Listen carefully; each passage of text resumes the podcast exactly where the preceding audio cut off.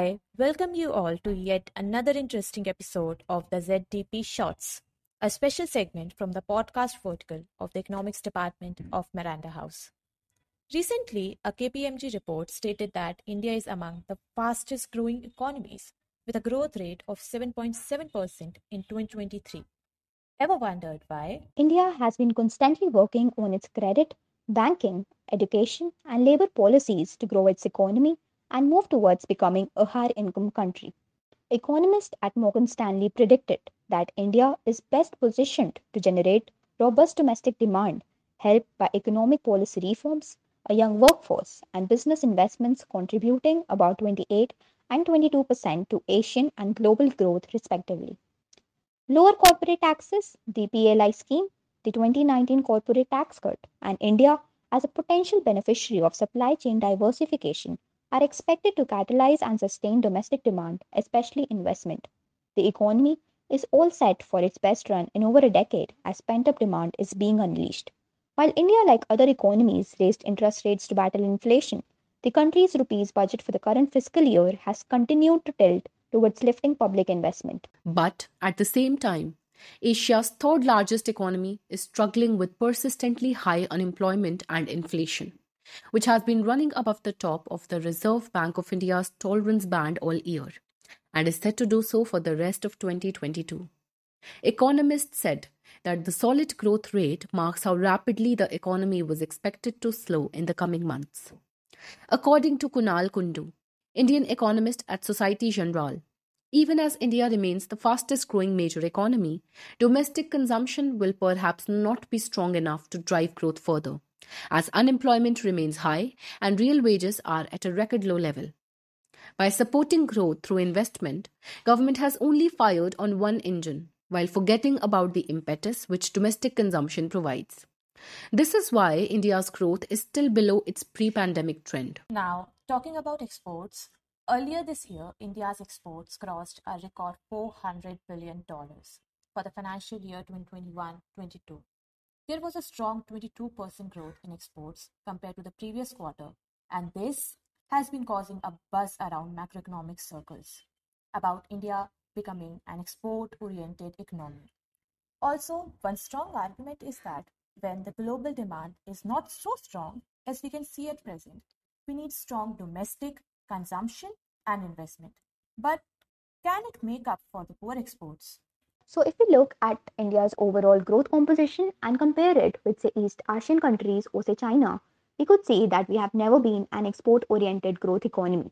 If we gaze at our exports as a share of GDP, we can notice that it peaked at 25% in 2013 14, and since then it has been coming down steeply. So, exports did contribute to high GDP growth during the high growth period, that is, till 2008, but since then exports have slowed down.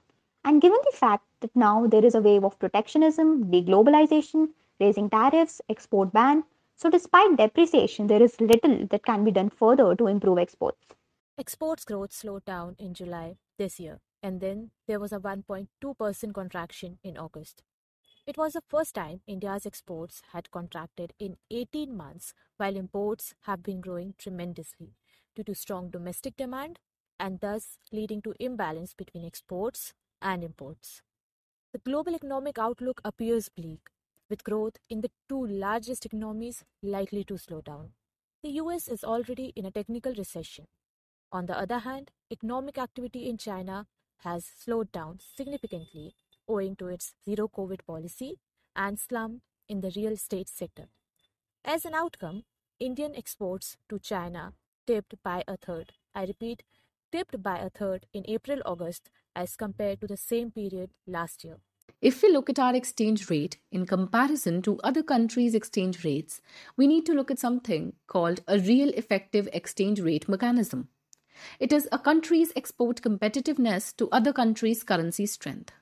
And there we see that despite the rupee being depreciated, India's currency is still overvalued. Now, do we see what is limiting our exports? Also, the government imposing duties on certain sectors could be the potential reason for making our exports less competitive. And that is a part of what we are seeing globally as many countries are moving towards these protectionist policies. where they're trying to first look at enhancing their domestic supply measures. On the other hand, our imports are also becoming costly. But for analyzing it, we need to see what is the transmission of imported inflation to overall inflation. It means how much the imported inflation is contributing to the overall inflation in our economy, which, according to RBI estimates, is just 8 to 10 basis points. So, if that's the case, it makes sense to gradually depreciate the rupee as it will make our exports competitive and given that we still have a considerable proportion of our exports as labor intensive, this will help in creating jobs, thus leading to employment driven growth. Thus, this is a trade off that policymakers have to look at. But given the fact that imported inflation is not the main driver of inflation, depreciation will be interesting to study, as in real terms, we are still overvalued. Now, coming a step forward, while we could notice that the rupee has recently weakened, the pace of depreciation has been much lower than in some of the other emerging economies. Another key point to argue is the expediting of free trade agreements.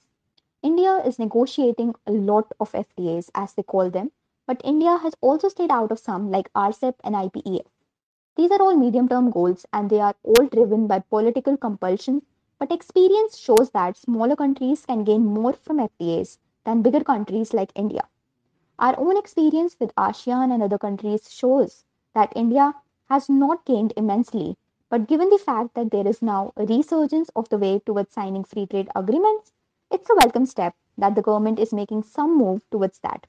But even if India achieves to be the fastest growing economy in the world, the real question which remains is how will this growth be impacting a common person? It is well documented that for several years, the single most important demand of people in India is jobs. Specifically, a high quality formal sector job that ensures dignity of work, good income, and job security. It is then apparent that GDP growth matters to the average Indian only if it can generate good quality jobs and incomes for them. Using data on employment in public and organized private sectors published by the Reserve Bank of India, we can calculate that in the decade between 1980 and 1990, every 1 percentage point of GDP growth generated roughly 2 lakh new jobs in the formal sector. We can calculate that in the decade between 1980 and 1990, Every one percentage point of GDP growth generated roughly 2 lakh new jobs in the formal sector. In the subsequent decade, from 1990 to 2000, every one percentage point of GDP growth yielded roughly 1 lakh new formal sector jobs, half of the previous decade. In the next decade, between 2000 and 2010, one percentage point of GDP growth generated only 52,000 new jobs. One can safely infer using proxy data that in the previous decade, the number of new jobs generated for every percentage of GDP growth fell even further. In a sense, 1% of GDP growth today yields less than one fourth the number of good quality jobs that it did in the 1980s. To put it differently, India's GDP growth today has to be four times its GDP growth in the 1980s to produce the same number of formal sector jobs. This high GDP growth now does not necessarily mean more jobs and incomes for people. Hence, GDP growth does not impact the common person today as much as it perhaps did four decades ago.